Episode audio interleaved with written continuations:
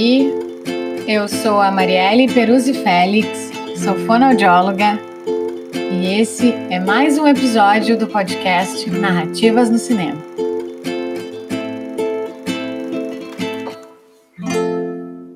Esse é o episódio de número 9 e hoje teremos dois convidados muito especiais: o Lucas Mizuzaki e a Marina Haas de Leone, que vão conversar com a gente aqui depois da minha leitura.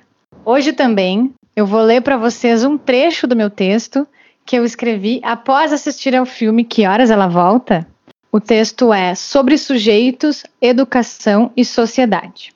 Após assistir ao filme Que Horas Ela Volta, fiquei pensando sobre a minha educação, as possibilidades e oportunidades que tive e tenho, e sobre o que temos e vivemos no nosso país. Histórias e narrativas individuais e familiares, de empregos, de cultura, de realidade brasileira, regras invisíveis. Concordando com Dinara Guimarães, que diz que o bom filme é aquele que permite mais de uma leitura conforme a época e o público a quem está se dirigindo, podemos fazer diferentes e várias leituras com o filme Que Horas Ela Volta.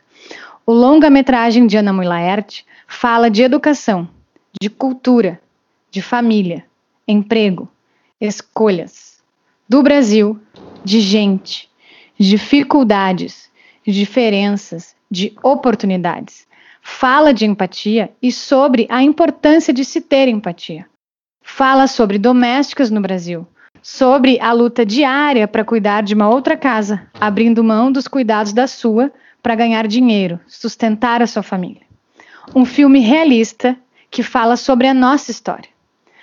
O filme traz um relato afetuoso também da condição feminina das mulheres e de sujeitos.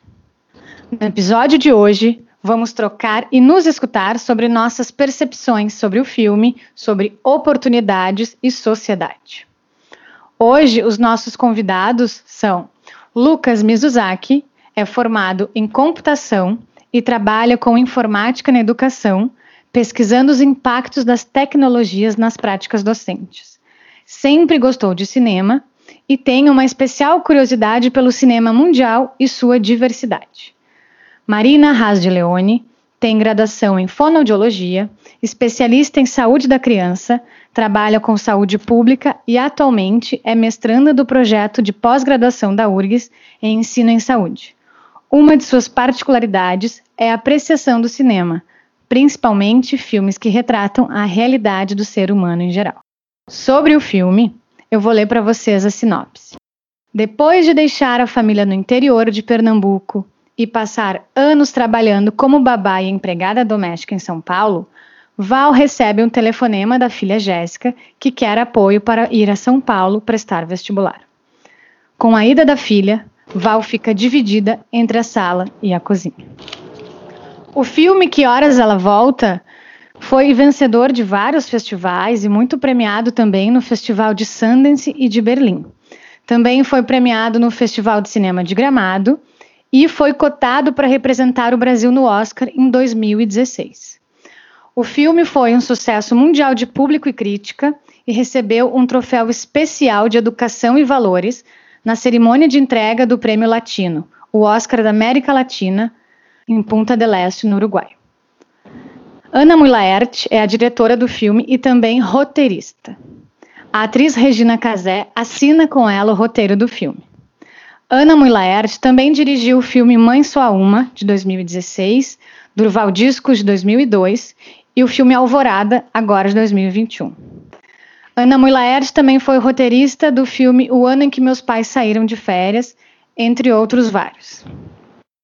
Agora, quero chamar aqui com a gente os nossos dois convidados para a gente fazer esse primeiro momento sem spoilers, que são comentários gerais sobre o filme. Então, quero ver com vocês para a gente conversar um pouquinho quais foram as percepções de vocês, o que, que vocês acharam, né? Se algo suscitou aí sobre também um pouco do que eu falei sobre a sociedade, cultura, tá? Para a gente conversar. Lucas, Marina, quem é que quer começar aí contando para nós as suas percepções, por favor? Bom, posso começar. Uh, esse filme me impactou bastante a questão da diferença de classes, né? De como uma pessoa uhum. não consegue cuidar da sua própria casa e tem que cuidar da casa de um outro para conseguir o sustento, como tu falou. E muito a questão do cuidado materno, né, com seus filhos, que é muito diferente nas classes, isso retrata bastante no filme. E de como a presença materna, às vezes mesmo física, tá com a presença da mãe ou do pai fisicamente, mas emocionalmente não, às vezes, ou em outros casos tu não, tu tem que ficar pais e mães que têm que ficar longe de seus filhos e fisicamente, daí não conseguem também, mesmo querendo às vezes, dar esse essa presença emocional. Pois é, eu, eu assisti o filme, eu não estava sem saber nada sobre ele, eu já tinha ouvido falar dele, mas tinha esquecido. Gostei bastante do filme e vou dizer assim que uh, ah, para mim, o, o, acho que o filme ele é um retrato de um momento histórico, né? Acho que a gente tem que lembrar disso. O filme é sobre uma é, empregada doméstica pernambucana que veio morar longe da família, a, em São Paulo, né?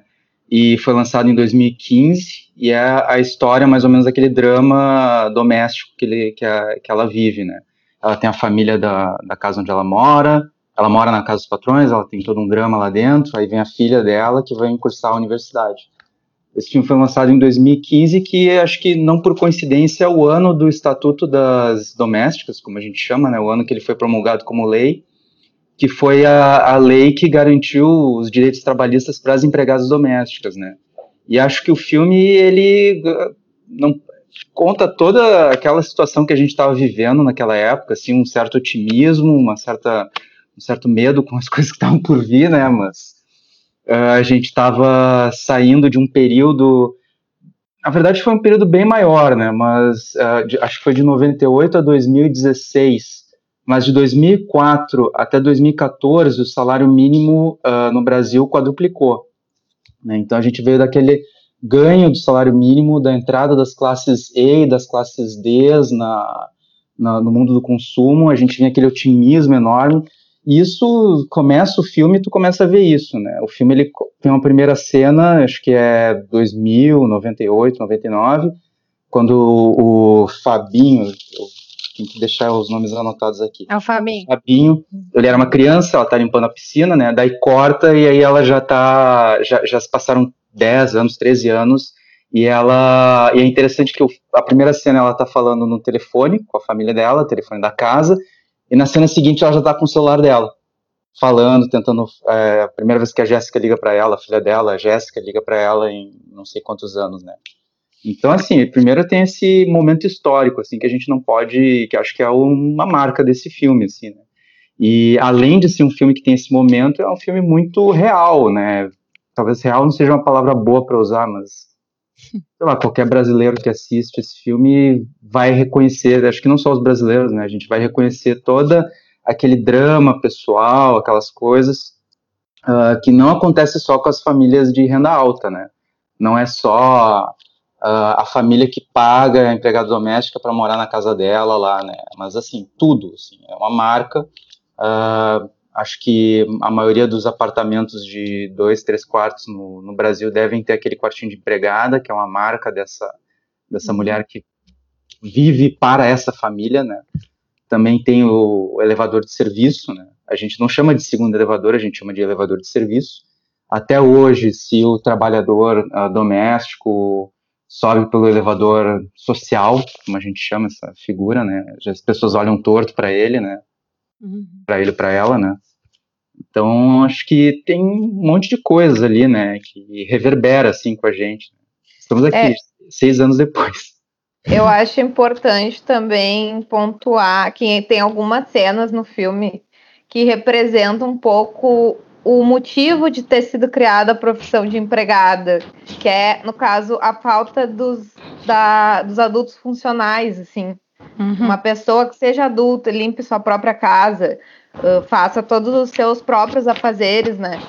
É, não é. São muitas pessoas que não são adultos funcionais, muitos porque não tem tempo, também tem isso. Mas muitas porque também, acho que até como o personagem que é o filho, o Fabinho, ele cresceu já com alguém fazendo essas funções por ele. Então, provavelmente ele vai ter a vida inteira uma empregada doméstica, né? Então, eu, também me veio isso, assim, quando eu vi o filme. Sim, ele foi criado, né, pela babá, barra empregada, e não pela mãe diretamente, né? A mãe não estava ali presente, a mãe estava trabalhando e quando estava, a relação foi modificando muito, né? Criou um distanciamento. Esse filme, ele foi chamado de um filme documentário, justamente Sim. por retratar essa realidade que a gente vê, né, que é isso que, que tu falou, Lucas, sobre esse reconhecimento, né, me parece também muito um espelhamento da cultura do que a gente vive, né, às vezes tu cresce naquilo e tu não te dá conta de, dessa diferença que é criada, que existe uma certa hierarquia, mas o quanto também são dois sujeitos iguais, falando da mesma coisa, né, tem uma questão de trabalho, emprego, mas assim, como se criou algo tão poder assim, tão poderoso, né? Essa relação de poder e de respeito com o patrão. Como culturalmente a gente vem de uma sociedade que tra traz muito isso, né? É, é, quando tu vê, às vezes, eu assistindo, eu eu me espantei de situações, até às vezes de tu não parar tanto para pensar naquilo, daquela forma que acontece, de me incomodar já na vida de situações, mas de ali às vezes fica tão claro várias coisas assim, né? De, de não sentar na mesa do patrão, enfim, depois a gente fala um pouco mais, né, no segundo momento. Uhum. Mas eu também, eu também fiquei, né, com essas percepções assim que vocês estão comentando. E uma coisa que eu queria muito falar com vocês hoje aqui é da experiência que o filme mostra sobre alguém que vem de um, de um interior, enfim, mas que quer entrar numa universidade e que essa universidade tem concorrência. Nós três passamos por isso, né? Uhum. E a gente, cada um as suas vivências, e a gente desbravou muitas coisas na sociedade e hoje carrega um nome, né, da graduação de, um, de um, uma grande universidade que tem o seu reconhecimento. E o quão difícil é para cada um, ou fácil, enfim, acho que fácil, eu nem vejo como fácil. Mesmo que a pessoa passe de primeira, tem coisas outras anteriores, né? Tem toda uma trajetória que acontece. Então, além disso que a gente está comentando, eu queria, né, junto nesse primeiro momento, daqui a pouco, se vocês lembrarem de alguma cena, falar muito sobre a nossa escolha de ter que decidir o que, que a gente vai fazer na faculdade, fazer vestibular. E aquilo é uma escolha grandiosa. E às vezes tu não está preparado para aquela escolha, né? Então, isso eu é. também me vi observando durante o filme. Como isso entra um pouco também nessa diferença de classes. Uh, eu acredito que tem pessoas que têm mais tempo e mais recursos, até mentais, para fazer essa decisão, né? Que a gente tem que fazer muito cedo, né? 16, 17, 18 anos. Uhum. Estamos saindo do colégio, do ensino médio e vamos ingressar normalmente numa universidade. Então, eu acredito que para teve as cotas também, né? Acho que foi um pouco antes desse filme que foram criadas as cotas que permitiram que pessoas de mais baixa renda e, de escola pública pudessem ingressar um pouco mais na universidade pública, né? Uhum. Que é uma universidade que deveria ser voltada para essa essas pessoas que não têm condições, muitas vezes, de pagar um ensino superior numa faculdade privada. Mas, como é muito difícil de entrar, né, muito concorrido, acabava sendo muito elitista, assim, né, as universidades públicas. A maioria das pessoas que passavam são pessoas que tinham condições de ter uma educação melhor, enfim. E aí eu acho que com as cotas, nem aparece no filme essa questão das cotas, mas provavelmente facilitou para que uh, pessoas como a Jéssica, que é a filha da Val no filme, tivessem a, a ambição, a coragem de tentar né, um vestibular numa faculdade pública. Então, acho que mais ou menos isso, assim, aparece um pouco da vida dos dois, né, das duas das duas pessoas que estão em classes diferentes tentando ingressar, né? Uhum. Nessa universidade. E até a Jéssica, ela já vem muito. Já pensou muito melhor no que ela quer, né? No que ela precisa fazer para conseguir isso do que o Fabinho, né? Que é que tá mais tá mais tranquilo, tá tá pensando melhor, ele tem mais tempo, ele não tem essa busca pelo dinheiro, pelo emprego, pelo ele ainda não sabe muito bem, talvez o que ele quer e ele tem esse tempo de decidir isso melhor. Acho que é mais ou menos isso.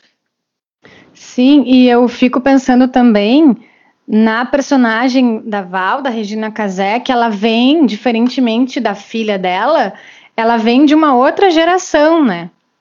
Que talvez, entre aspas, aceitasse um pouco mais essa condição de trabalhar na casa de alguém para alguém. A Jéssica, talvez, por ter passado, né, situações da infância, enfim, da vivência dela familiar, talvez ela também pensou em ter um futuro diferente, né? ela se colocar de forma diferente, tanto é que ela se coloca, ela tem uma postura no filme muito diferente, que até uhum. causa um estranhamento, né, para as pessoas que convivem com ela. Enfim, né, a gente vai entrar mais a fundo daqui a pouquinho. É. O grande drama do filme é isso, né? É a entrada da, da Jéssica nas nos lugares que ela não era aceita por ser a filha da por ser a filha da Val, né? Tanto que eu acho que tanto a Val, que é a personagem da Regina Casé, quanto a uh, Dona Bárbara, que é a da Karine Telles, né, as duas uhum. falam que a Jéssica é muito segura de si. E eu não sei se as duas falam isso. Não, o Fabinho fala isso. O Fabinho fala que, que ela, é, nossa, ela é muito segura de si, né? Fala pra, ele fala pra Val. E é, é um pouco daquele momento, assim, né? A gente passou, as cotas elas começaram na, na Universidade Federal do Rio Grande do Sul em 2005, né? Uh, elas começaram a ser implementadas no Brasil em 2013, então eram 10 anos de cotas, né? Que a gente já já estava tendo e a gente já tinha essa universidade mais uh, mais aberta, né? Porque a gente sabe que uh, existe essa, esse degrau de tu entrar na universidade e eu acho até interessante, eu não sei se vocês notaram, mas no filme né, não fica muito claro o que, que o Fabinho ia fazer, né, na, na universidade. É, é justamente. Ele, fala assim, é, ele não. FAO, puxa. A mãe dele fala para ele também. Uh, acho que tu não, acho que tu não sabe muito bem ainda o que tu quer no momento. Mas em momento nenhum ele fala, né? Isso não. é um pouco da, é uma característica que tem da, da classe média no Brasil e assim, classe média eles são classe alta, né? Classe média também, pessoas menos com menos recursos que eles aqui no Brasil, por muito tempo podiam botar o filho por um, dois, três anos para fazer cursinho, né? E aí com isso tu não tem como com competir, porque a pessoa tá há dois, três anos se preparando para o vestibular, né? Essa era a grande barreira de entrada, assim. E aí com as cotas você cria, bom, essa pessoa pode ficar dois, três, quatro anos estudando, mas a gente tem essas vagas aqui que são para as pessoas que vieram da escola pública e essas aqui que são para as pessoas de uh, afrodescendência, né? Então tu tem essa essa diferença assim, tu, tu, tu, tu essas, tu tem uma reserva de vagas específicas para as pessoas uh, que não estariam concorrendo na mesma na mesma um, com o mesmo recurso, né? Isso não, não é colocado no filme, que é interessante também, né? Aí aparece assim, a Jéssica é essa pessoa consciente, é confiante, que chega ela chega de avião, né? Que é outra uhum. coisa bem legal, assim, ela vai no aeroporto pegar ela, até tem uma hora que a, que a Val fala assim, ah, você vai para lá de avião e tal. Então ela, ela vem para esse mundo, e aí tem esse mundo bem arcaico, que é essa casa com, com a empregada doméstica que trabalha lá, e essa guria, que ela pega e diz, não, eu sou, tô aqui, tô aqui de igual, tenho os mesmos direitos que todo mundo, e essa diferença que vocês estão botando aqui é completamente arbitrária. Tanto que até um detalhe, acho que dá para falar que não é nenhum spoiler, né? É que o sobrenome dos donos da casa lá são, é Bragança, né? E aí. Bragança e Orleans é a nossa casa real, né? Que já não é mais real, porque constitucionalmente eles não têm mais nenhum poder, nenhuma representação aqui, né? Mas eles são a família Bragança. Eu achei bem, bem assustador, assim, quando eu vi. Sim, até nesse ponto também, né? É. Agora a gente vai passar para o segundo momento aqui do episódio, que é com spoilers. Então, se tu ainda não viu o filme, tu pode parar o episódio, assistir o filme e depois tu retorna aqui e nos escuta. Se não, tu segue e já escuta tudo aí. Spoiler! Então, nesse segundo momento, eu quero conversar aqui com o Lucas e com a Marina sobre algumas cenas cenas que me marcaram, cenas que marcaram eles e que vão seguindo, dialogando com o que a gente já conversou no, no primeiro momento aí, sem spoilers. Então, Lucas, por favor. Tu quer começar nos contando uma primeira cena que te chamou a atenção, algum plano, alguma coisa aí que te marcou? Ah, posso começar assim. O, o filme eu achei bem legal. Uh, fiquei impressionado assim com a Anna Mullert, porque ela, uh, eu vi algumas entrevistas com ela, assim, ela é crítica de cinema, ela sempre fala bastante dessa uhum. ideia de construção de cenas, né? E achei que ela tem uma toda uma o filme inteiro ele tem uma construção cinematográfica muito boa, muito interessante assim, né? Tem uma câmera meio estática que vai filmando aquele uma cena, um ambiente e é a, os personagens se deslocando por esse ambiente, quase, quase como se fosse uma espécie de palco de teatro, assim, a pessoa entra e daí ela faz alguma coisa lá e, e, e ela sai, né? Algumas vezes essa regra ela é meio desrespeitada, assim, e isso é intencional da Anna Müller, ela meio que constrói uma linguagem para falar isso, né? E acho que nesse, nesse aspecto, assim, é, é meio que para dar uma ideia de, de que é, isso, é, isso é bastante comum, assim, né, sei lá, no cinema japonês, quando ele é usado para dizer que você está no mesmo ambiente com aquelas pessoas. Então, eu estou naquele ambiente com aquelas pessoas estão assistindo aquilo que elas estão fazendo. Mas nesse caso, é, me deu a impressão de que é para botar uma ideia assim de que aquilo é uma normalidade no filme. Né? Ele está falando de um ambiente, de um, de um lugar em que as pessoas estão andando, estão fazendo, então, muitos diálogos entre os, os, trabalhadores domésticos, lá os empregados domésticos, o cara que limpa a piscina, a segunda faxineira, a, o motorista, eles são assim, eles estão naquele, naquela deslocamento pelo ambiente, aí passa num plano, volta no outro plano, pega uma coisa aqui, leva para lá e traz e coisa, né? Acho que eles fizeram essa construção para isso. E acho que a cena que mais me chamou a atenção nesse filme é aquela cena várias cenas que acontecem, né, mas a principal é a cena do sorvete, né, que você tem uma câmera da cozinha para a sala e você vê a, a, ação inteira só daquela pela porta da cozinha. E aí quando a Val vai, ela desaparece umas horas, assim, ela vira e desaparece, e fala com eles do outro lado da mesa, então você vê os, os a família a família Bragança vai falando com ela, daí eles estão aparecem pela porta e ela está do outro lado. Né aquilo achei uma construção muito, muito interessante, assim, do filme, sabe?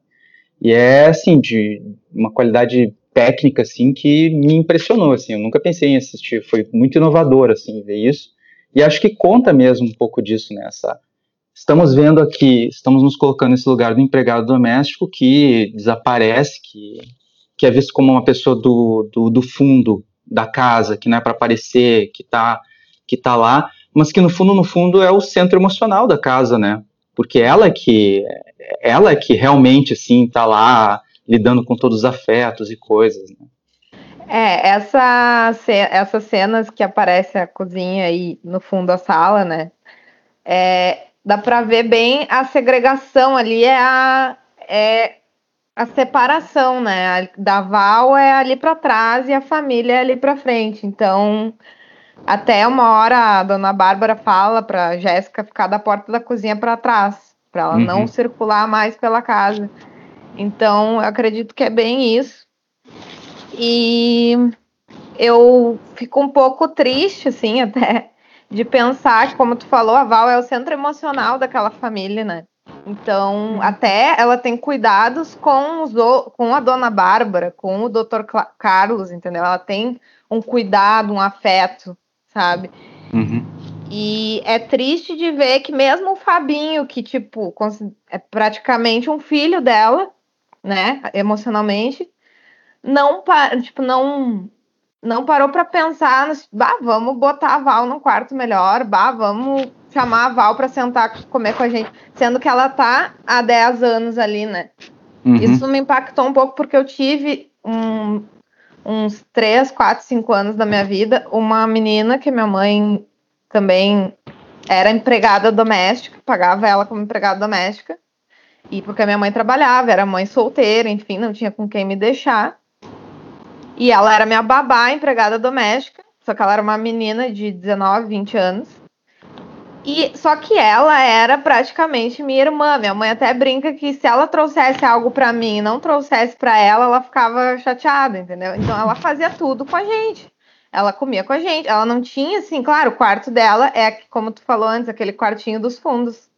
Que no apartamento que eu morava com a minha mãe, tinha o quartinho dos fundos da empregada. Era o quarto dela, que eu achava extremamente pequeno, até falava para minha mãe isso quando eu era criança mas era o que a gente. A nosso apartamento também não era grandes coisas, né? E. Mas eu vi essa diferença, assim, um pouco, uh, falando da minha vivência pessoal, né? De como era tratada essa moça que morou com a gente. Ela era praticamente minha irmã. E daí ela não ficava nos fundos, ela ficava na sala com a gente, entendeu? Então, claro que isso não é a regra, né? A regra provavelmente é mais o que o filme demonstra. Mas isso me deixou um pouco triste, assim, até do Fabinho não ter falado nada. A dona Bárbara fala também, ah, é praticamente da família. Mas ela não nem lembrava que a Val tinha uma filha. Ela, quando a Val vai falar da filha, ela nem, tipo, quem é Jéssica? Ela nem lembra, entendeu? Tu tá mais de 10 anos com uma pessoa da tua, na tua casa e tu nem sabe que ela tem uma filha. Mas, enfim, né? Sim, e essa cena, né, da cozinha para a sala, eu também fico pensando nessa câmera, Lucas, sobre a gente, eu pelo menos me senti ali, assim. Parece que tu, né, faz parte daquele momento, daquele acontecimento daquela cena. Né? E, e eu assisti uma entrevista da Ana Mulaert que ela falou sobre que quando ela estava filmando essa cena, ela estranhou e olhou para ela, para a vida dela, olhando da cozinha para a sala e ela se chocou, meu Deus, como eu não vi, né? Isso ah. aqui que acontece. E, e realmente, assim, foi uma forma de mostrar é, muito esse ponto de vista de quem está ali na cozinha. E às vezes tem filmes que nos mostram o outro lado, né? A, a vida do patrão, o, o olhar dele né, o ponto de vista dele. E ali, né, no, quis nos trazer uma outra coisa. Até ela comentou aqui no Mãe Só Uma, foi um câmera na mão, foi um filme diferente. E que nesse nem tinha como ser, ele só podia ser daquela forma, né? Então, uma câmera ali parada, como tu comentou, né, Lucas?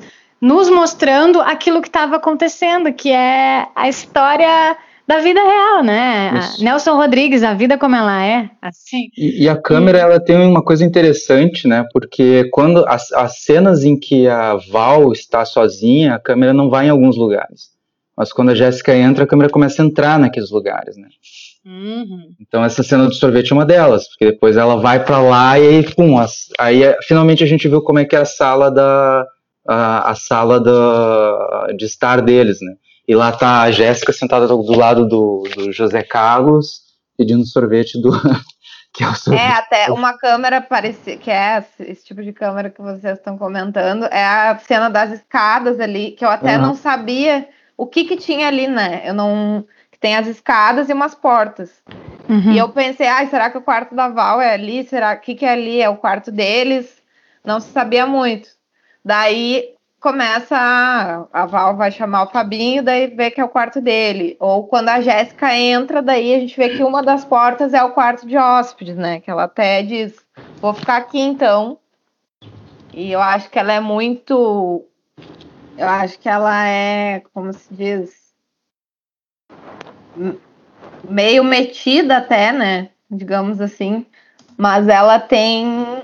Ela se coloca muito mais como sujeito, né, do que a Val. Ela a Val diz, isso é o certo, até ela diz para ela uma hora, isso é o certo, ninguém, a gente já nasce sabendo que é assim, uhum. tipo, não pode ir na piscina, não pode sentar na mesa deles, não sei o que deles. Então ela se coloca também nessa posição de inferior, digamos, ali dentro, né?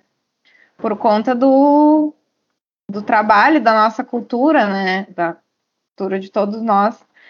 E aí a Jéssica causa muito esse estranhamento quando ela começa a invadir, né, um pouco, digamos assim, aquilo tudo. E causa um movimento em todos eles, né? Tanto na Val, a Val fica desesperada, tipo, não, não faz isso, não sei o quê. Uhum. E, os, e nos patrões também, que no, no início dizem, ah, tu pode ficar aqui.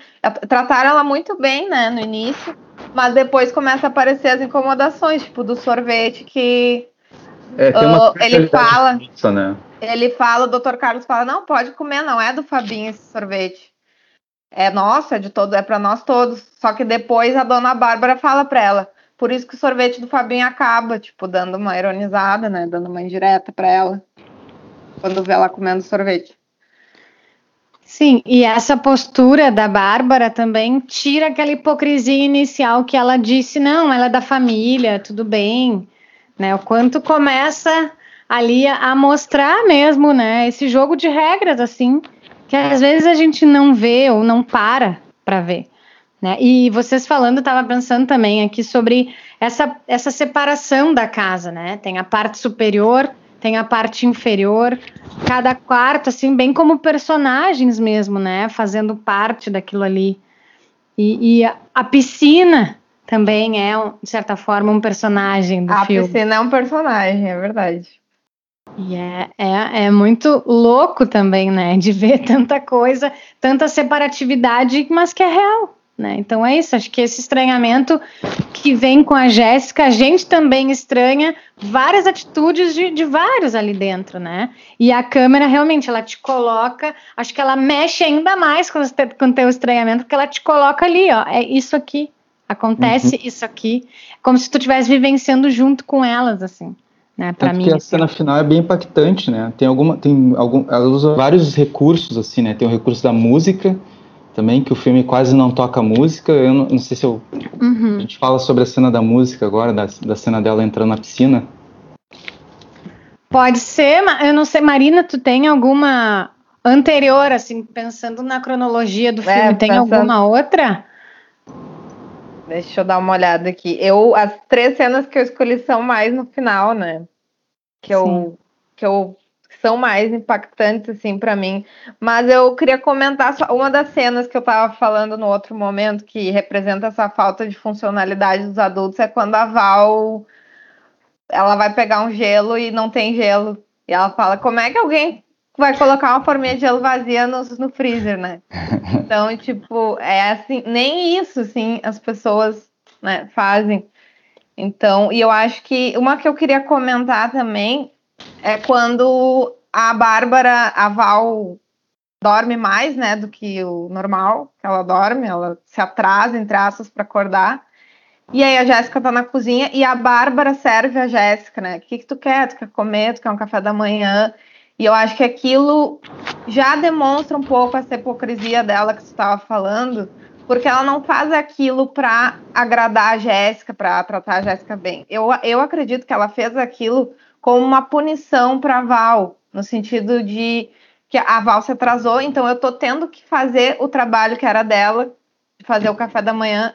Então a Val chega e vê ela fazendo aquilo e se, se estressa com aquilo, sabe? Ela Aquilo é como se fosse uma punição, tipo, tu não fez o teu trabalho, então eu tô tendo que fazer, e isso é muito ruim, enfim. E aquilo impacta um pouco a Val, né? Então, só isso. Sim. sim, e essa cena aí, eu também me peguei pensando que ela, né, apesar disso, de, de demonstrar que ela fez algo que era para Val fazer, ela fez o cuidado com a filha da Val que ela não fazia com o filho. Sim. Era a Val que fazia Verdade. com o filho dela. Uhum. E uh, mais assim, bizarro, não, nem tem signo linguístico para dizer o que, que eu acho disso, é quando a Val uh, vai pegar, vai chegar, chega na cozinha e ela vê essa cena da filha comendo na mesa do patrão e, e, questiona quem é que arrumou a mesa e ela diz foi a Bárbara e ela se espanta. O que, que ela faz? Ela toca a filha dali, não, sai, sai, sai, sai daqui, não pode hum. comer aqui, tal, termina logo, não sei o quê. Em seguida entra o Fabinho. E quando hum. entra o Fabinho, ela acolhe ele, bom dia, não sei o quê, o que que tu quer comer? Então, assim, eu, eu, eu, me assisti assim, oi, Uhum. Fiquei. Pense... Mas é isso, né? Essa é a realidade. Ela tá lá há X anos, os cuidados realmente e intimidade da relação mãe e filha ela não tem, né, com a Jéssica, tanto é que a Jéssica chama ela de Val. Uhum. E ela tem muito mais com o Fabinho e, e, ela e é muito também assim seguir essas regras da casa. Tu é minha filha, tu tá aqui, né, de, de favor e nunca tu vai poder ficar na mesa. E meio que assim, não tem também um, um acolhimento, assim, filha, tal coisa. Justamente porque demonstra o distanciamento que existe na relação delas de mãe e filha, né? Por uhum. todo isso que aconteceu desse distanciamento. É, esse é um tema bem presente no filme, né? Que é, bom, a Val é uma mãe nessa família, né? E uhum. a Dona Bárbara, ela é meio que essa pessoa que ela, ela é a mãe da família, ela é a chefe da família, mas ao mesmo tempo ela tá mais para comandante da família, assim, né, do que uma mãe. Ela até tem dificuldade de abraçar o filho, numa, numa naquela cena que também é, fica mais final, que é bem interessante. Mas eu acho que só queria puxar então para uma outra cena que eu acho que se liga muito com isso que vocês estão falando, que são as duas cenas que uh, o Fabinho e a Jéssica vão dormir no quarto da Val, né? Hum. Então, assim, na primeira cena é aquele, bom, o Fabinho vai lá porque está nervoso e coisa, e aí dorme abraçado com ela e pronto, né? Aí na segunda cena, a, a Jéssica chega na, no quarto e ela não aguenta dormir lá, porque é extrema, tem mosquito, é quente, não sei o que, blá blá blá, e ela começa a reclamar daquilo, né? Então existe que dava esse contraste, né? De que o Fabinho vai lá, ele dorme com ela, e o, vamos dizer, o afeto que ele tem por ela, para ele, ele dorme direito lá. E a Jéssica, como não tem talvez aquela relação para ela se, se, se acomodar ali no quarto, né? Ela não consegue dormir por causa dos mosquitos, no, do calor, de tudo mais. Sim.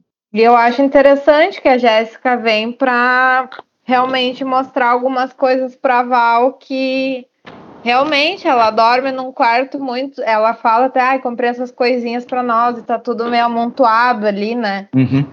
E realmente ela tá numa condição um pouco ruim, assim, ali dentro, né? Numa casa tão que tem tanto recurso, tanto espaço, enfim. Uma coisa interessante é que o filme foi escrito em 90, não foi escrito, né? Ele começou a ser idealizado em 96, pela uma entrevista que eu vi com a Ana uhum. Muillert. Ela passou 20 anos pensando em escrever essa história e ela mudou muito, né?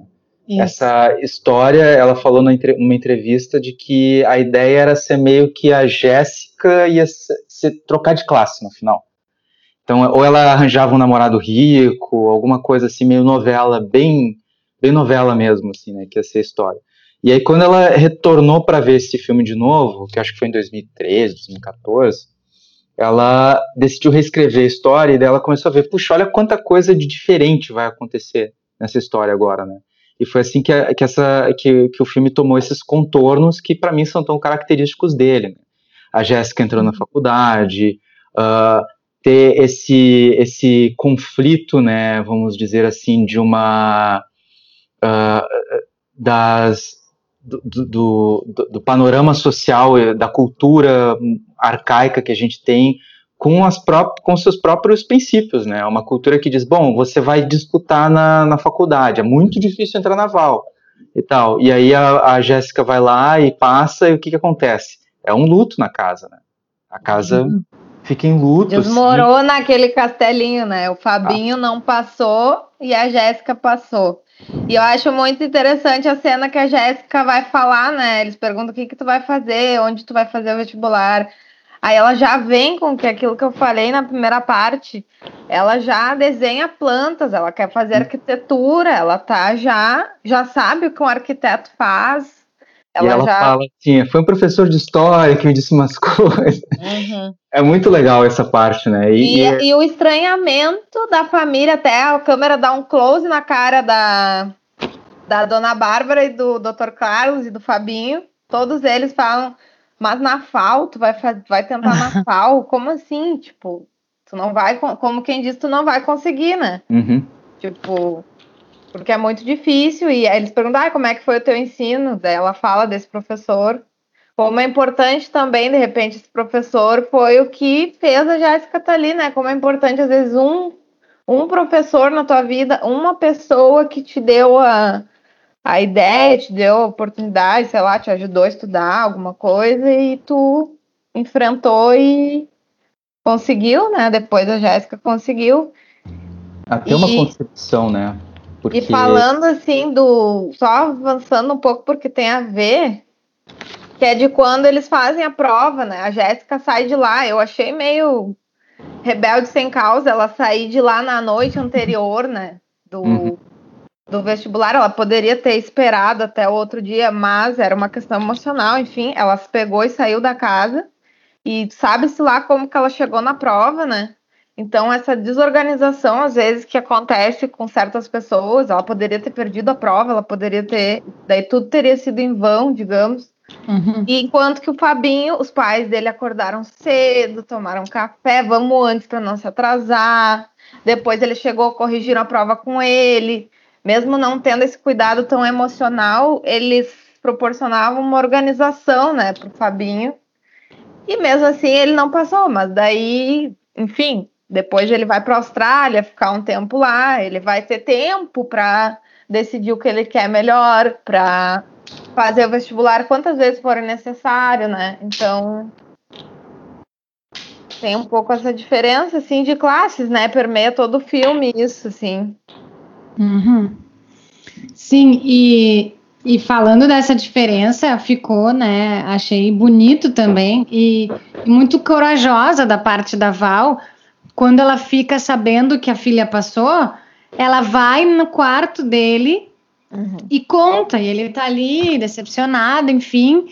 E é uma virada, né? Assim, tipo, oi, ela passou e ele não passou. E após ali, assim, o quanto ela, né, a personagem dela mudou, tem um crescimento. Porque uhum. no dia que ele, que ele vai sair de manhã pro vestibular, ela tá em luto, ela parece em luto ali, né, a Val. E a família não tá nem aí para ela, estão ali, o, o, o, lanche dele, se ele vai ter um lanchinho para prova, enfim. E depois, né, ela muda muito assim a postura dela, né? Claro, isso muda muito, não diretamente, não rapidamente, mas muda, já vem alguma mudança, né, ali por baixo, enfim, e que ressalta, enfim, vem traz à luz, né? Acho que a aprovação da filha traz à luz várias coisas. Hum. E, e daí depois entra a cena que a gente estava querendo muito comentar da piscina, né? É, eu acho que, que... Não, teve, pode, pode. Teve esse desenvolvimento do personagem da Val, né? Muito baseado nas atitudes da Jéssica, assim. Então isso é muito legal no filme. Esse crescimento da Val, né, durante o filme.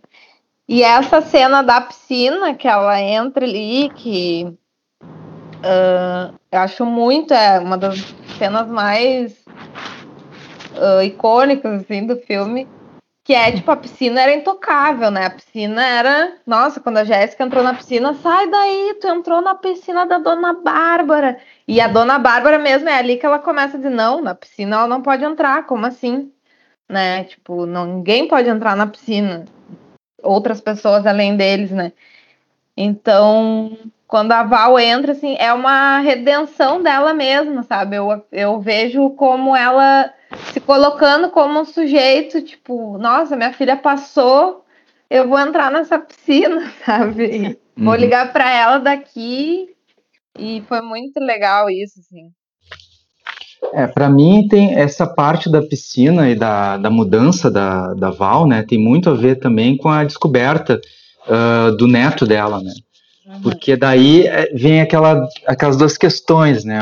A, a questão assim do, das regras como sendo trazidas por caprichos e por uma ideologia simples, assim, do tipo, ah, nós somos os ricos, vocês não podem entrar nesses espaços, vocês ficam lá. E também das questões mais uh, materiais, estruturais, assim, onde é que você está, qual é o lugar que você está, quanto dinheiro você tem, onde você mora, onde você se desloca, quais as suas ações reais para fazer as coisas, né? E aí, quando ela tem esse espelhamento da filha dela, né? Ali é o choque de realidade, assim, né? Que ela vê, olha, uh, a minha filha está fazendo a mesma história que eu. Então, a minha filha não vai abandonar o filho dela para o que ela fez, né? Porque a Val é um personagem bem interessante, assim, porque ela está bem de vida, entre aspas, né? Ela não tem é, é esse é até um fenômeno assim, um aspecto do filme que uh, não é demérito nenhum do filme, né? Mas assim é muito, muitas das coisas que aparecem no, no, nesse filme elas são meio que parecem questões de hábitos, né? A Val ela tem medo de perder o emprego, mas no final do filme ela pode largar o emprego para ir cuidar da filha, que as duas têm um dinheiro para se estabelecer por um tempo. Né? Uhum. Ela tem aquelas coisas dela lá, aquele, aquele monte de coisa que ela disse que ia ter para casinha com, com a filha. Uh, existe, existiria, isso seria um verdadeiro drama, assim, né? Porque sei lá que ano que ela estava saindo, mas uh, os patrões eles seguram uma corda no pescoço do, do, dos empregados domésticos, né? Que é a questão da precariedade. Tipo assim, quanto dinheiro que uma pessoa faz? Se você ganha um salário mínimo no Brasil, uh, você pode mesmo assim sair do, desse, desse emprego que você ganha sem ter nenhuma educação, sem uh, ter um patrimônio próprio, uma casa própria, assim, quanto tempo será que você poderia durar? E essa é a verdadeira ameaça, né? Que, que, o, que o patrão pode trazer para o pro, pro seu empregado, né? Quer dizer, olha, você não gostei do que você fez, então você vai para a rua, te vira e a, a tua vida inteira é jogada de cabeça para baixo por causa do, da demissão, né? É, a... a moradia é uma coisa cara, né? No uhum. caso, a Val morando lá, ela não ela não tinha esse gasto e ela conseguia, inclusive, mandar coisas para que a filha dela até se chocou, né? Quando ela foi, soube que a Val morava junto com os patrões porque provavelmente ela levava presentes para Jéssica, mandava dinheiro, enfim. Então a Jéssica, inclusive, achava que ela estava bem de vida. E uhum. realmente, uh, não tendo que pagar moradia, um, um, o salário dela provavelmente dava para ela comprar essas coisas, né? Enfim. É, a gente Mas... não sabe, tem, fica meio que incógnito, né? É, fica meio que incógnito. Mas uh, se fosse o caso dela ser demitida, né, seria um, com certeza um, uma dificuldade muito grande. Mas eu acho que isso vem tudo, tipo, da Jéssica ter passado. Ela viu, nossa, a Jéssica conseguiu passar, sendo que o Fabinho não. Do Jorge, né, que é o filho da é. Jéssica, que ela descobre, com certeza é uma. A Jéssica, eu acho muito interessante também que ela tem muita revolta, né, pela situação que ela culpa um pouco a Val, a mãe dela, por ter colocado, por ter ficado longe, etc. Mas eu acho que quando, quando aparece que ela uh, tem o Jorge, eu acho que quando a gente fala de algo, a gente está falando muito de nós, né? Então ela também tá com essa preocupação do Jorge o tempo todo no filme. Uhum. Então ela também tá se culpando, entre aspas. Será que eu vou fazer a mesma coisa que a minha mãe fez, né? Então, é bem interessante, assim. Daí vem a Val nesse momento e larga Esse tudo para. Nós vamos fazer essa família para criar o Jorge, para você estudar, para você construir tua vida, né? E aí tem essa cena da piscina que é meio que o, a marca disso, né? E é, acho que é as, a única cena que tem música no filme, né? Tem música no início Exato. e depois nessa para marcar, assim, tipo, é isso, esse é o, o clímax do filme. Né? Sim, essa virada tanto é que ela liga para a filha e diz, né? Adivinha onde eu tô, tu nem vai, vai acreditar, tipo assim, tu nem vai acreditar onde eu tô. E, e é uma forma de dizer, te escutei, né? Assim, tava, né? Eu tô aqui. Assim, é uma forma, assim, muito sutil, né? Um, um primeiro momento de dizer, a tua passagem aqui fez algo, reverberou algo em mim também, uhum. né? A tua aprovação reverberou então eu achei muito bonita, assim, quando eu tava assistindo, eu pensei, nossa, que lindo ela ligar naquele uhum. momento também. Porque ela podia ter entrado na piscina e ter meio comemorado, Ru, minha filha passou. E ela compartilhou aquele momento com quem uhum. mais, né, precisava escutar. E eu achei tão bonito, assim, de uma forma de valorizar também, né, a estadia da filha, mesmo com a dificuldade, mesmo com as discussões e brigas que tiver, assim, né, de não pode isso, não pode aquilo, né? Mesmo com o distanciamento que há, de alguma forma ela mostrou uma pro proximidade com a filha. Uhum. Achei muito bonita aquela cena ali. Ela levou em conta tudo que a filha estava tentando falar para ela, né? Do tipo, uhum. não, tu não merece também ficar assim, tu merece entrar na piscina, entendeu? Pô, ela faz tudo na casa, né? E não podia entrar na piscina. E acho que nem era um desejo é, dela, e... né? Na cabeça dela aquilo era impensável. Ela mas, nem mas não, não é era um isso, desejo né? dela. É o capricho que aquela piscina dá, né? Por causa que, assim, talvez ela nem precisasse, nem quisesse entrar na piscina, mas Exatamente. o fato da filha ter entrado e aí vem a dona Bárbara e manda esvaziar a piscina. E aquilo é o, um ataque frontal, assim, direto, do tipo, fica no teu lugar, sabe? E aí ela tem que se pensar assim, puxa, será que esse, esse trabalho não é meio que ingrato, assim, comigo? Né? Sim. É, e aproveitando que a gente né, tá finalizando sobre essa cena, eu queria comentar que foi uma das cenas que para mim mais me marcaram. Não sei se vocês anotaram ela ou pensaram nela, que é a cena da sacada. Então, tem esse momento de piscina aí, da piscina, né? E a partir daí a coisa vai andando até o momento que ela se vê estendendo a roupa e tu vê que ela tá out, assim, né? Ela tá em outra, possivelmente refletindo no que fazer dali para frente, né? Em, em, que escolha, qual atitude tomar. Eu fiquei muito pensando, né? Ela vai fazer alguma coisa com aquilo que ela tá ali naquele momento pensando, né? Aquele, aquela cena ali diz de algo que vai, enfim, resolver para a vida dela. Então, depois disso, ela se demite e vai ao encontro da filha, e a filha estranha, né? Como assim tá uma quinta-feira de tarde aqui? Uhum. Então, ela conta, né, que se demitiu e tal. E um pouco em seguida disso, elas vão para a sacada. E ali elas têm uma grande troca de mãe e filha nesse sentido de como assim tu não fez tal coisa? Por que, que tu me deixou, mas eu não queria te deixar? Assim, né? Eu não queria ficar tanto tempo, mas quanto mais eu ficava, quanto mais eu não ia, mais eu não voltava, mais eu não voltava mesmo, assim. Uhum. Eu até anotei aqui, só para seguir nesse comentário, a. Então a, a Jéssica fala que recebia as visitas e depois ficava perguntando que horas ela volta, que horas manhã volta. E aí a Jéssica diz: não voltasse por quê? E daí ela, a, a Val diz: quanto mais eu não voltava, mais eu queria voltar. Mas passava o tempo e eu não voltei. Aí mesmo que eu não voltava. Uhum. E é, né? Também faz parte desse distanciamento. Quanto menos ela ia, quanto mais longe ela estava, mais longe ela ficava, mais difícil era né, voltar, enfim, estar próxima. E eu achei de uma beleza também, outra cena assim que me chamou muita atenção essa e, a, e as duas se dizem, se olham e se dizem, mas tu não sabe o que eu passei, tu não sabe o que eu sofri. E as duas sofreram. Uhum. Né? Foi um primeiro momento assim que eu achei mais acolhedor de uma para outra, mesmo com dificuldade, mesmo de questionar, o conflito ele aproxima também, né? Então eu vi muito elas de um, num conflito saudável se questionando coisas, mas como assim tu me deixou? Mas mesmo a que deixou a Val, que deixou que não pôde, né? Ela ficou sendo a Jéssica cuidada por outra, ela também sofreu, também tinha o sofrimento dela. Então achei muito bacana. Queria perguntar para você se essa cena se foi algo que vocês pensaram nela, marcou algo para vocês? É, eu acho que esse diálogo entre elas, eu tava esperando ele uh, logo que a Jéssica chegou, entende? Do tipo, uhum. ah, por que que tu não voltou? Por que que eu não morei contigo? Enfim.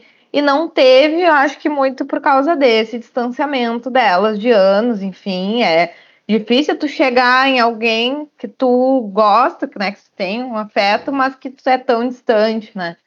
De, e de tempo de vida mesmo. E eu eu penso muito na questão do capitalismo, né? Do quanto a Val vendeu o tempo de vida dela por tão pouco. Claro que para ela foi o que deu, foi o melhor que ela pôde fazer, entendeu? Para ela foi muito sofrido e ela fez, ela foi uma guerreira, não tem dúvidas disso. Mas é triste tu ver o quanto esse trabalhador que dorme no serviço, né, é 24 horas, não é 8 uhum. horas por dia, entendeu? Uhum. Então, o quanto que valeria esse tempo? Com certeza não valeria esse salário que ela ganhava, valeria muito mais, sabe? Então, e nem tem dinheiro que pague isso, né? Mas se fosse pagar, teria que ser. Vou pagar aqui muitas horas extras para esse meu funcionário, porque ele tá. É 24 horas, entendeu? Ele acorda todo mundo, dá café para todo faz o almoço, faz a janta, limpa a casa, faz tudo. Inclusive, cuida do meu filho, que eu não consigo cuidar, né? No caso da Bárbara. ela, emocionalmente, então é uma coisa que não tem valor, sabe? Não tem como o capitalismo é selvagem mesmo, né? Eu acho que esse filme mostra muito isso. E é bonito que no final elas tenham tido esse diálogo que mostra e todo isso, de elas foram, foram morar juntas, a Val pediu demissão, elas conseguiram, nem todo mundo consegue fazer isso, né? Reconstruir esses vínculos, né? Foram dificultados pela vida. Então, isso é o final feliz, eu acho, assim, do filme, né? É, no final do filme, tanto que a, a gente tem o primeiro close da Val, né, eu acho. Não sei se na uhum. festa ela tinha tido um close. Tem uma cena, uma cena que a câmera se movimenta com ela é quando ela vai servir os convidados na festa, mais ou menos no meio do filme, né? Uhum. E aí naquele momento no final, quando ela puxa a, a, as, as xícaras que ela tinha comprado para Dona Bárbara lá e põe na mesa e vai fazer o café, Aí a câmera se aproxima para ela, né, dizendo: bom, agora é a, a, Val é dona de sua própria vida, né? Porque quando a gente para para pensar, né, toda essa rotina que a Val tinha, blá blá blá, era ao redor daquela casa, né? Até mesmo assim, ela sai uma vez no filme, no início do filme tem ela saindo assim, tipo, sexta-feira vai tomar uma cerveja com as amigas, né? Hum. E aí ela vai para aquele lugar onde uh, é um sei lá, ela vai para aquele lugar, fica lá com as amigas e tal, tomando uma cerveja, mas você percebe que é que essa é a rotina dela. Aquele ela é lugar nem e ela... ela nem nessa cena da festa, ela nem sabe muito o que fazer, né? Ela fica ali é. na mesa comendo uhum. batatinha. Ela não tá habituada naquele uhum. ambiente, ela não tá se divertindo horrores. A vida aquilo. dela é aquele trabalho que ela tem. Uhum. Né? E imaginar um futuro no qual ela vai poder voltar para a filha dela e levar, que é um futuro que talvez não existisse se a filha dela não tivesse vindo de lá para cá, né, no, estudar, assim, com, é, estudar na fauna. Mas eu, queria, eu queria comentar das xícaras, essa que tem a ver um pouco ah, com sim. o final, né? As xícaras é uma coisa que vem também, é um personagem, né? Aquele jogo de xícaras que tá no filme todo, Muito. praticamente porque ela ela compra o cuidado que ela tem, né, de comprar um presente para Bárbara no dia do aniversário dela. E aí ela isso é outra coisa também que demonstra o quanto que a Bárbara não tá nem aí mesmo para ela, porque quando ela vai levar, né, as xícaras, ela ficou o dia inteiro arrumando as xícaras. Ela botou a térmica junto, daí vou esconder essa xícara aqui e vou botar a térmica junto com as outras xícaras. Só que na hora ela leva todas as xícaras e a térmica na mão. Então, tipo, ela ficou. Aqui, ela ficou o dia inteiro pensando em como. É um cuidado, sabe, tão grande. E aí chega a Bárbara e diz: Da onde tu tirou isso? Tipo, pareceu que ela nem lembrava que a Val tinha dado de presente aquilo pra ela, né? E ela queria o que ela comprou da Suécia, mandou a Val pegar o outro. E aí, nesse final também, é como se fosse a questão dela entrar na piscina, que ela fala pra Jéssica, eu roubei, né, uma coisa da, da dona Bárbara. Que é uma, não é um roubo, porque, né, ela nem, ela nunca ia usar aquilo e com certeza a Val tinha achado bonitinho e tal, porque ela quis dar, né, quis comprar, enfim. E aí é mais uma questão de que ela pegou o que era dela, entre aspas, assim, representa um pouco isso, né? Ela pegando a vida dela uhum. também. Sim, e se apropriando. Tomar, e ela vai tomar o café com a Jéssica nas xícaras, né? Na, numa quinta-feira de tarde, ela vai tomar um café com a filha dela, na casa delas, usando aquelas xícaras. Com a filha dela se preparando para o vestibular, né? Como era antes com o Fabinho. O Fabinho se preparando para o vestibular e ela dando, aquele, dando aquela ajuda, né? Mas dessa vez, a Jéssica faz o café, né? Ela que faz o café. Sim. E, é, e eu, eu tinha uma provocação para vocês, assim, para fazer, né? Que acho que é um pouco sobre até quem tá é, falando do filme, né? E eu fiquei muito com uma impressão, assim, de que esse filme foi feito pelo Fabinho, sabe? Que ele é o ponto de vista do filme, sabe? Não é a Val, não é a Jéssica, porque tem uma série de questões e problemas que eu acho que se fosse a Jéssica que escrevesse esse filme, ou a Val que escrevesse esse filme, teriam aparecido, né?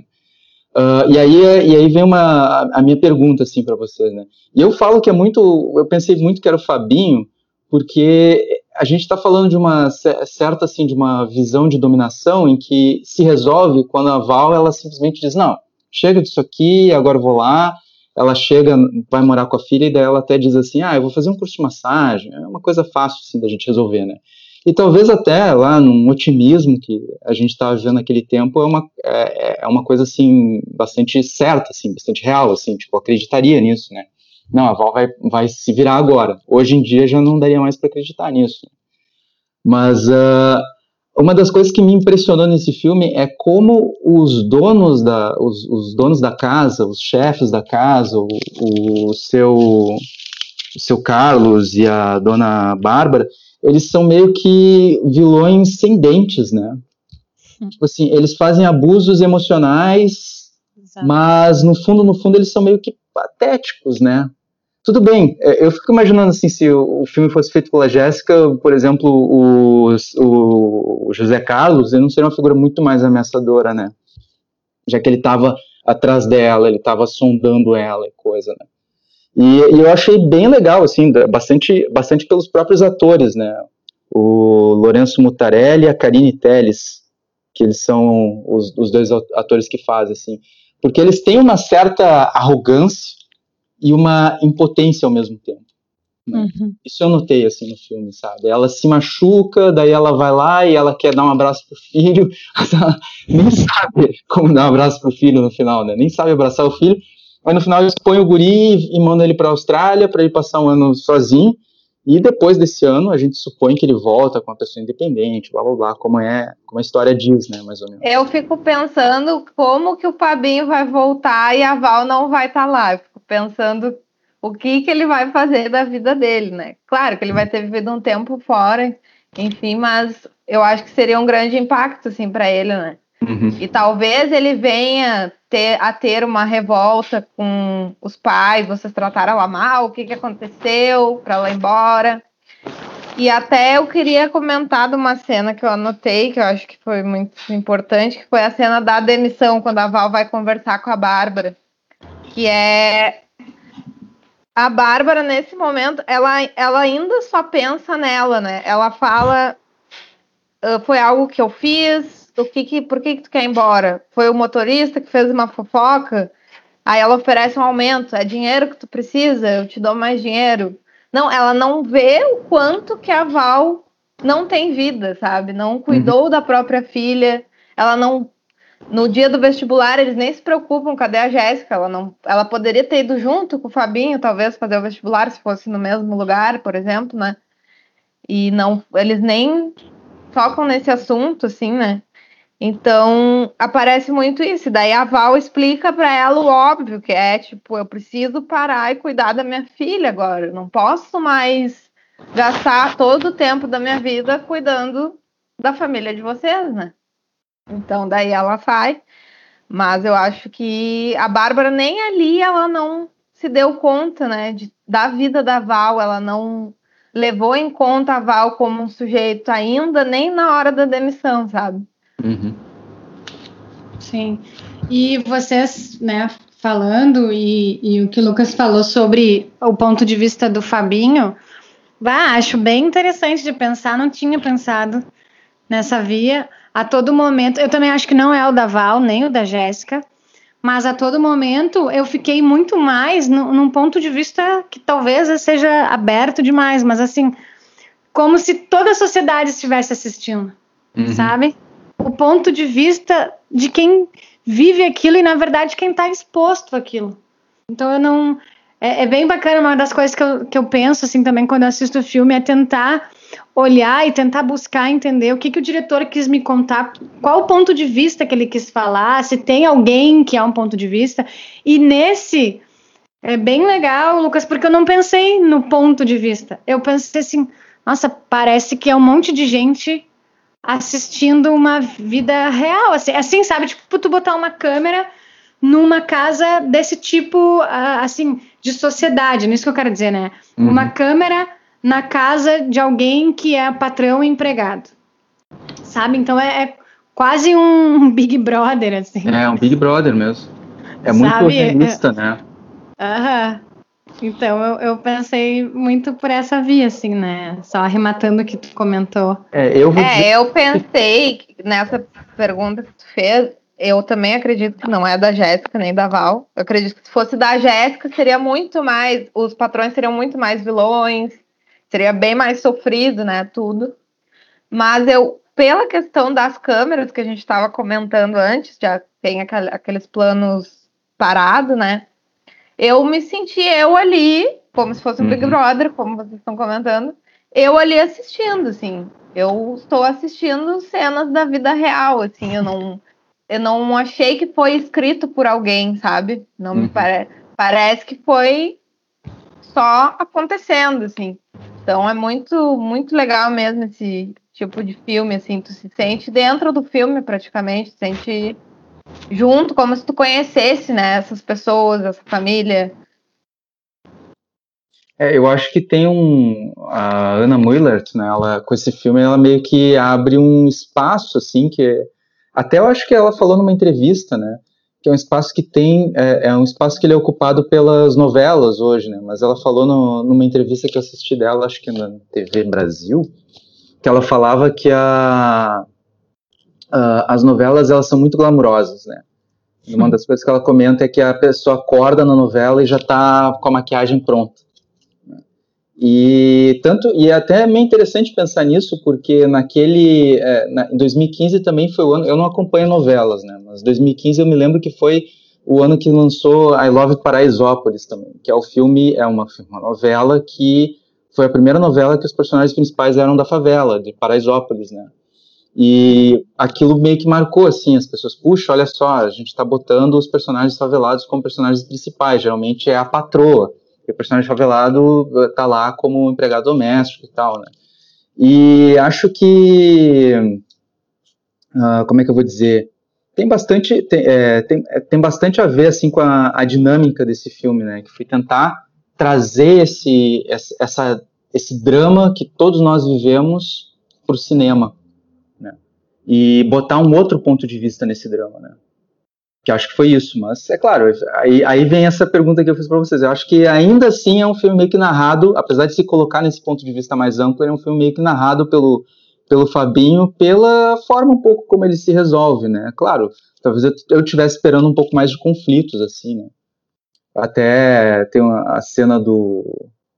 A, a, cena depois, assim, que, o, que os dois, né? Tanto a, a Bárbara quanto o, o, o, o César José Carlos. Carlos.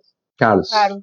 Tanto a Bárbara quanto o Carlos, os dois, eles fisicamente estão mal no final do filme, né?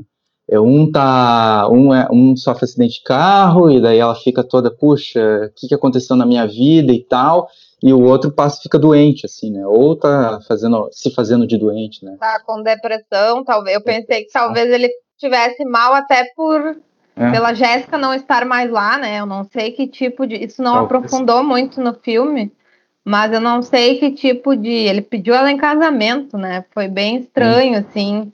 Foi bem. Não sei é. se é uma psicopatia ou se foi só realmente uma atração. Não aprofundou muito isso no filme. Mas eu acho que ele estava mal por conta da Jéssica não estar mais ali. O Fabinho também, embora ele certamente não ama mais a mulher dele, né?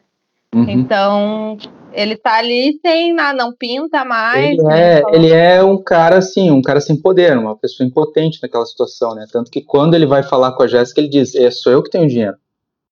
É, ele diz que ele é herdeiro, né? Sou, o dinheiro é meu.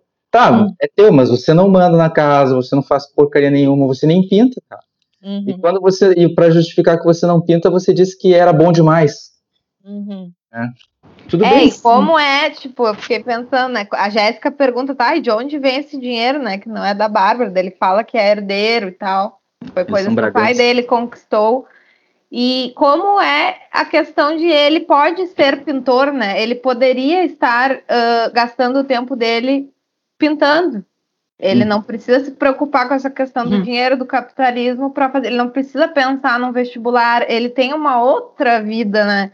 E mesmo assim, ele, como tu falou, ele é impotente, ele não cuida da casa, ele não tem uma boa relação com a mulher, nem com o filho. Então, é bem complicado, assim, de tu pensar quantas pessoas queriam, né, ser herdeiros, mas também não querem ser o Carlos, né? Porque o Carlos não faz muita coisa com a vida dele, assim. É, ele, em última instância, é uma figura, assim, sem ação, sem poder, né? Ele vai lá, ele, ele fala com a Jéssica, ele leva o, o, os dois para conhecer o lugar do vestibular, né? Tem uma hora que ele tá dirigindo o carro, assim. Mas por iniciativa dele, nada acontece no filme, né? Aproveitando o gancho de vocês também, uma coisa que fiquei pensando com o, o José Carlos é a questão que existe de gênero no nosso país, assim, que o homem pode ser foda. Uhum. Ele trabalha, ele tem grana, ele nem precisa às vezes trabalhar, né? Ele mesmo diz: o dinheiro é meu. E ela diz, né? Não é a Bárbara. Já a mulher, ela meio que faz o que ela tem mais a que fazer, assim, o que é horrível, entende? Assim, não, não mais o que fazer, mas ali me parece assim ah, a mulher dele trabalha. Isso aí ela é o que ela tem para fazer, é trabalhar, enfim, né? A gente tem empregada, a mulher trabalha fora. Ele é tão foda que ele nem precisa trabalhar. E às vezes tem muito isso, quanto o cara é muito foda e a mulher nunca consegue ser. Claro que consegue, né? Mas assim, tô falando algo que às vezes é muito cultural, né? Quanto a gente tem que fazer mais força, comprovar por A mais B para conseguir ser nomeada de foda. Às vezes o cara com uhum. um caminho mais curto, vamos dizer, com todo respeito ao caminho de cada um, mas assim, ele mais mas facilmente ele é é, é mais facilmente. É, pode ser, ele é nomeado, né? E ao mesmo tempo, como seria se aquele personagem dele, que de certa forma, uh, aquela hora que ele abraça a Jéssica, tem aquele cheiro, Pô, como assim? Aquilo ali, às vezes a mulher passa, né? Uhum. Aquilo. E é muito agressivo e violento também. Então, e se fosse uma mulher fazendo aquilo num, num menino jovem? Eu também fiquei pensando como seria, né? O olhar que a gente, enquanto sociedade brasileira mesmo, tem. Às vezes o homem, o homem fazer isso meio que passa. E a gente estranha se uma mulher fizesse isso o que na verdade das duas formas, né? A gente precisa também olhar isso, né? E o quanto ali passa despercebido, assim, ela não se toma, né? Aquilo ali não, não chega a ser, mas eu fiquei pensando mais nessa condição homem e mulher neste casal, sabe? Que ela trabalha, né? De certa forma, ela tá ali mostrando quão foda ela é, mas na verdade ele nem precisa daquilo ali, sabe? Ele, ele já é. É, eu acho que essa questão da de ele chegar na Jéssica, né? É muito amenizado. Como eu falei, eu acho que se fosse pelo ponto de vista da Jéssica, seria muito mais violento. De assim. terror, assim, daria para fazer um filme de terror com essa mesma história. É, e eu acho, inclusive, que ela nem queria sair da casa pelas uh, condições que ela nem tinha ido nem tinha tomado todas as indiretas ainda, quando ela já disse que não queria mais ficar lá. Eu acho que foi muito por causa disso também. Mas eu acredito que no filme aparece muito. As mulheres são foda, até, inclusive a Bárbara, ela trabalha, ela tem um motivo, digamos, uma desculpa para não estar conseguindo cuidar da casa e do Fabinho, porque ela trabalha, ela deu uma entrevista até, ela deve ser um pouco famosa. E, e a Val, a Val é muito mais foda que o Carlos, né? Vamos combinar Sim. que foda uhum. é a Val. Então. E a Jéssica ali conseguiu passar, fez tudo isso, conseguiu passar no vestibular. Então mostra muito o quanto as mulheres são fodas. E o Fabinho e o Carlos, que são os homens, né? Das personagens principais, homens, eles são muito muito impotentes, muito. Eles não estão nem aí, entendeu? Eles estão só vivendo, assim, eles estão só aproveitando, entre aspas, né, a vida. Então, acho que isso fica muito claro no filme, o quanto que a mulher tem que dar mais duro, assim, né? Claro que não é regra, claro que a gente sabe que tem homens que passam muita necessidade também, mas eu acho que no filme apareceu um pouco essa dualidade, assim, dos gêneros, né? Eu vou dizer que uma coisa que me surpreendeu nesse filme é que eu acho que é, talvez, assim, eu não lembrei, eu fiz, eu tentei me lembrar, mas acho que é o primeiro filme que eu assisto que, na verdade, são três mães, os personagens principais, né? Uhum. E a trama toda é essas três mães interagindo entre elas. Uma mãe que ela é a dona de, de casa, essa mulher moderna, independente, que é uma rainha na sua própria casa, né? Ela manda em todo mundo, ela é a pessoa que tem o poder, dá para ver ali ela que planeja as coisas e faz tudo. Tem a Val, que é subserviente, tem a Jéssica, que é a pessoa para que, que chega ali e diz, olha, vamos quebrar um pouco essa, essa, essa, essa situação que está acontecendo, né? Então, nesse aspecto, eu achei muito diferente, assim, sabe? Porque realmente, ó, eu não lembro de ter assistido um filme que uh, são três mães dos personagens principais numa, e esse tipo de interação entre elas, sabe? É, e uma crítica que eu tenho pro filme, claro, que, que me passou, assim, pela cabeça, que é, uma, é um filme muito bom, maravilhoso, adorei. Porém, eu é que horas ela volta, né? O título do filme. E uhum. eu fico pensando no que horas ele volta, entendeu? Onde está os pais? tipo, a gente vê a Bárbara como vilã de tipo não cuidar do seu próprio filho, mas a Isso. gente não vê o Carlos como vilão de não cuidar do Fabinho, né? A gente não vê o vilão, o pai da Jéssica, ou o, o Jorge, no caso, o filho da Jéssica, o pai provavelmente abandonou, né? Não, aquele aborto masculino, que é Os muito. Os pais abandonaram, né? Muito normal. Ela. Exatamente. O pai da Jéssica abandona ela e o pai do, do Jorge abandona ela também. É, então, assim, é muito isso, assim, é tudo nas costas da mãe, é tudo nas costas da mulher, né?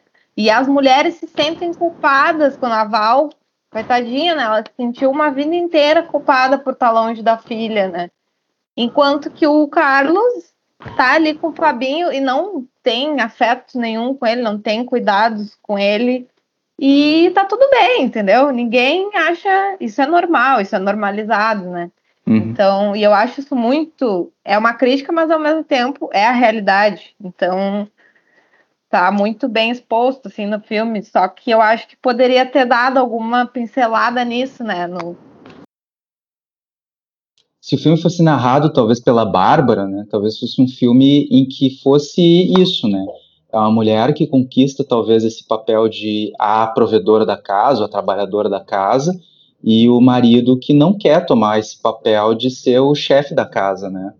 Talvez, talvez tenha esse subtexto no filme, né, que pudesse ser explorado, né? Tanto que o cara ele é bem gurizão, assim, as coisas que ele fala, que ele faz, aquela coisa que ele pega e diz pra Jéssica assim, ah, casa comigo, vamos fugir daqui e tal.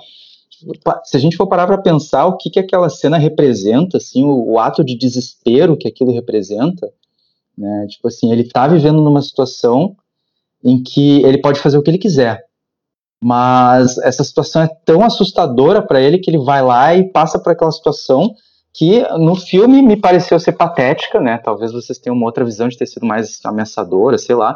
Mas pareceu uma situação super patética, assim, depois. Tanto que o cara até adoece no final do filme, e na minha, na minha leitura foi por causa disso, sabe? Foi por, por ter chegado nesse extremo de dizer, de dizer aquilo que ele não podia dizer, que é eu não quero estar aqui, eu cansei disso, desse lugar, por mostrar todo esse poder que, dele que não é poder nenhum, e aí no final ele não tem essa salvação dele de. Que, que não é uma salvação, né? Convenhamos, mas de. A aventura dele de sair com a filha da, a filha da empregada. E ainda acho bem assustador, né? Aquela cena que. Uma cena impactante, assim, é quando ele pede desculpas pra Val, né? Ah, Val, desculpa e tal. E a Val diz, ah, não é nada. E convenhamos, né? Ela diz não é nada por causa da situação hierárquica daquela casa que existe, né? Exato. E até também por causa dessa normalização que nós fazemos, né? Tipo, uhum. ah, o patrão se interessou pela minha filha. Isso é de boa, é tranquilo, não é uma situação horrível, né? Então, acho que demonstra um pouco da nossa cultura nesse sentido também. E, e pelo que eu entendi, até era um dos finais originais desse filme, sabe? É, nessa entrevista que eu vi da Ana Muller, ela falou que a ideia era que a Jéssica subisse de classe, assim, no final, talvez encontrando um namorado rico, talvez, sei lá. Né? É, eu também vi uma que também tem isso e que também ela chegou a pensar sobre a Jéssica ser uma Val. Repetir. Uhum. Sim, reproduzir. Padrão, né? É, que quando ela falou, quando ela falou do Jorge, eu pensei muito isso, assim, que ela poderia reproduzir a mesma coisa. Uhum. E de alguma forma era bem impossível que aquilo acontecesse, uhum. né? Tanto é Sim. que a, a, quando a Val pergunta quando é que tu vai trazer ele e tal, e ela, quando der, vou trazer quando der. É, então, também assim, né, eu vejo também que isso mostra uma quebra de padrão familiar. A gente, né, é importante a gente quebrar padrões, e principalmente familiares, porque às vezes tu tem que ser aquilo que a tua mãe, teu pai foram, enfim, ou que tua avó, teu tio foi, e na verdade aquilo não faz tanto sentido para ti.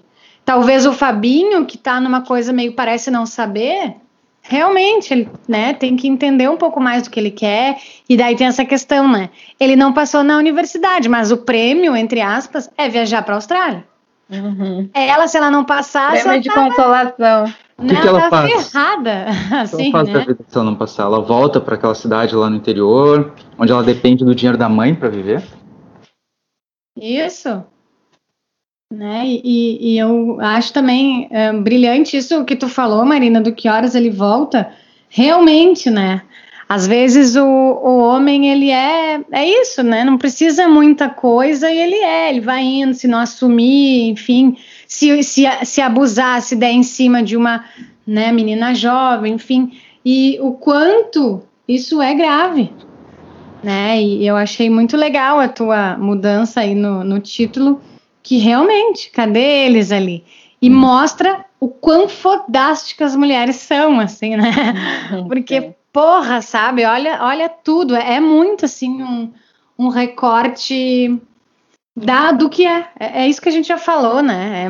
É, é um filme muito real. Acho que por isso que ele foi depois nomeado como um filme documentário, né? Uhum. Porque. Tá. É, e daí tem a cena do final, né? Que eu acho que vocês, não sei se querem comentar alguma coisa, que é da Val, que é o close da Val, que o Mizu comentou antes que ela tá rindo. Foi a Jéssica pergunta para ela, tu vai cuidar dele e dá uhum. uma e dá um sorriso, tipo, é. ela já sabe a resposta, né? E a Val dá um sorrisinho, tipo, ela vai agora cuidar, já que ela não conseguiu cuidar da filha, acho que até uma ela vai cuidar do neto dela, né? Agora. Então isso é muito legal, assim, e é um momento de felicidade ali, né? Eu acho que é chega até a me dar um arrepiozinho, assim, do, Sim, aí eu me emocionei. Ela diz: Tu vai cuidar dele, mãe. É a primeira uhum. vez que ela nomeia de mãe. Né? Uhum. E, a, e aí eu ia comentar até antes que vocês estavam falando das xícaras, mas essa cena foi uma das que me marcou assim muito nessa acolhida. Para mim, o café ele é muito uma acolhida e uma troca, né? De escutas também. E naquele momento que ela diz, bota uma água para ferver, eu achei muito bonito assim esse reencontro não é um abraço um beijo. É vamos tomar um café junto que tem tanta significação, sabe, tanta significação. Normalmente a gente, o, o, café, a comida, nos reúne, né? A gente para ali para, enfim, é muito familiar, é muito coração, né? A cozinha é o coração da casa, as pessoas dizem. E o café, uhum. para mim, ele também é muito agregador, assim, de encontro. Então, eu achei muito bonito esse fim também disso, nesse momento que elas se, se encontram e se né, reconstroem esse vínculo, tem o nome de mãe e tem o café, assim, esse momento de pausa. Vamos se olhar aqui agora, vamos parar e conversar e tomar um café. Com as xícaras da. Exatamente, com as xícaras da Bárbara que nem foram dela, né? Porque ela nem é. se apropriou do presente. Exatamente. E eu acho que a Val é muito coração, assim, a Val é muita felicidade, porque ela vai sair daquela casa, o Fabinho também saiu, a casa vai ficar vazia, e ela meio que preencheu a casa dela e da Jéssica agora com essa afetividade toda, assim, sabe? E eu uhum. acho que nesse final ela dá esse sorrisinho por causa disso, porque ela tá agora fazendo pela família dela e não pela família dos outros, isso, né? Uhum. Uhum. Exatamente. Vocês acham que tem algo a mais que vocês gostariam de, de, de comentar ou eu posso fazer uma finalization? Por mim, acho que é isso. eu acho que é isso também. Eu só vou dizer que assistir esse filme foi bastante doloroso para mim, sabe? Porque uhum. é aquela coisa, né? 2015, tivemos esses anos de aumento real do salário mínimo, isso parou desde então. E muitas daquelas cenas que a gente vê naquele filme eram coisas que naquela época a gente falava com piada, né? Ah, o rico tá reclamando agora que tem pobre andando de avião. Ah, que a empregada doméstica tá tirando férias na Disney, blá blá blá. Que todo mundo tem celular e coisas. São coisas hoje que o nosso ministro da Economia fala uh, abertamente, assim, do desprezo que ele tem pelas classes populares, mostrando que a gente teve uma reversão enorme, né? Então, acho assim, além de querer ver essa história que a Ana Müller mostra, né, no, de outros olhos, assim, dos olhos da, talvez da Val, escrito pela, pela Val, pela Jéssica, talvez até pelo Jorge, né, qual, como é que vai ser essa nova geração que veio, que é filho das filho das, das filhas de empregadas domésticas que foram na universidade, né? Uhum. Como é que essa geração vai pensar hoje, agora, né? Uh, eu também acho que existe essa continuidade, né? Essa história, assim, a história tem um final feliz, mas para mim é muito doloroso, assim, saber que seis anos depois a gente está aqui numa situação bem complicada, não só não só por aquelas questões do economicismo, assim, das recessões, mas também pela própria questão de política pública mesmo, né?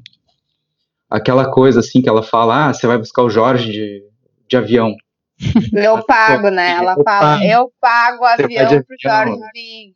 Será que hoje seria possível, né? É isso? tão bonito nessa né, cena, assim, e, e, bate, assim, de um jeito muito doloroso para mim, sabe? Para mim, essa, essa escolha do filme foi bastante dolorosa, mas, claro, gostei bastante, né?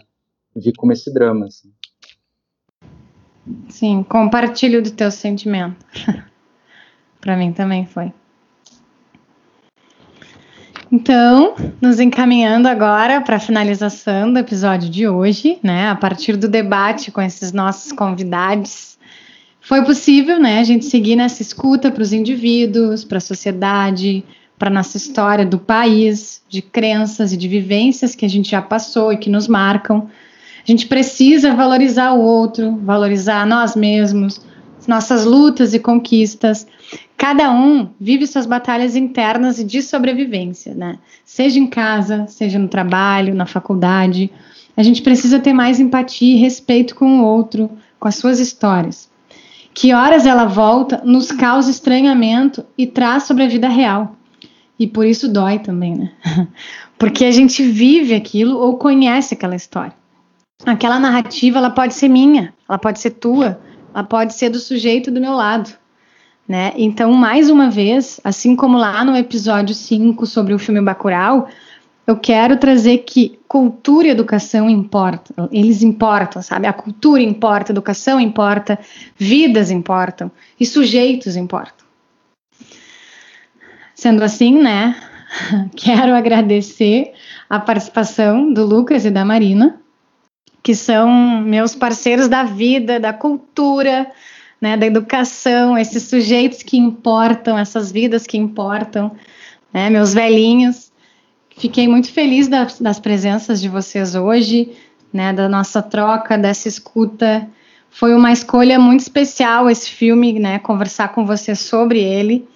E fiquei muito feliz. Obrigada por virem aqui trazer tanto amor, escuta ao próximo, né? E olhar assim, e, tipo, estamos aí junto também, né? E olhar para a sociedade, ver o que não está bem, ver o que está bem.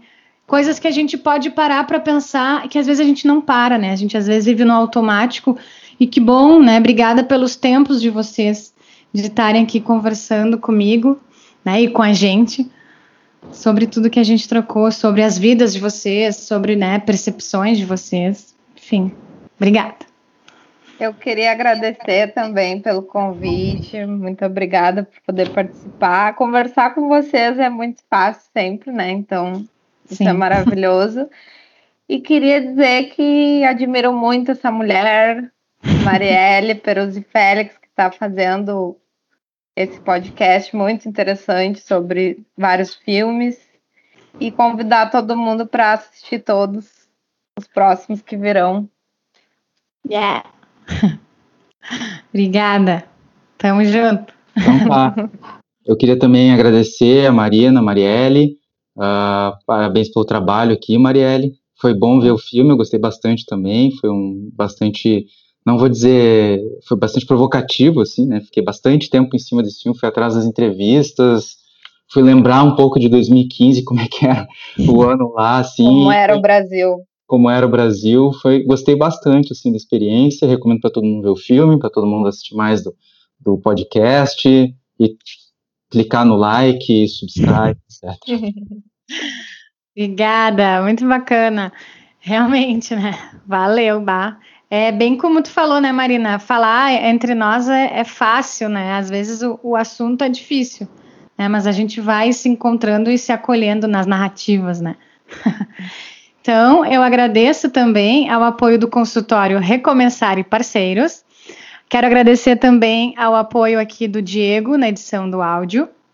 E se tu quiser falar com a gente, mandar uma mensagem, sugestão de filme, crítica, né, nos acompanha lá no arroba, arroba Narrativas no Cinema ou manda um e-mail lá no narrativas no cinema podcast arroba gmail.com e a gente vai se falando. Esse foi mais um episódio do podcast Narrativas no Cinema com Marielle Peruzzi Félix. Até o próximo.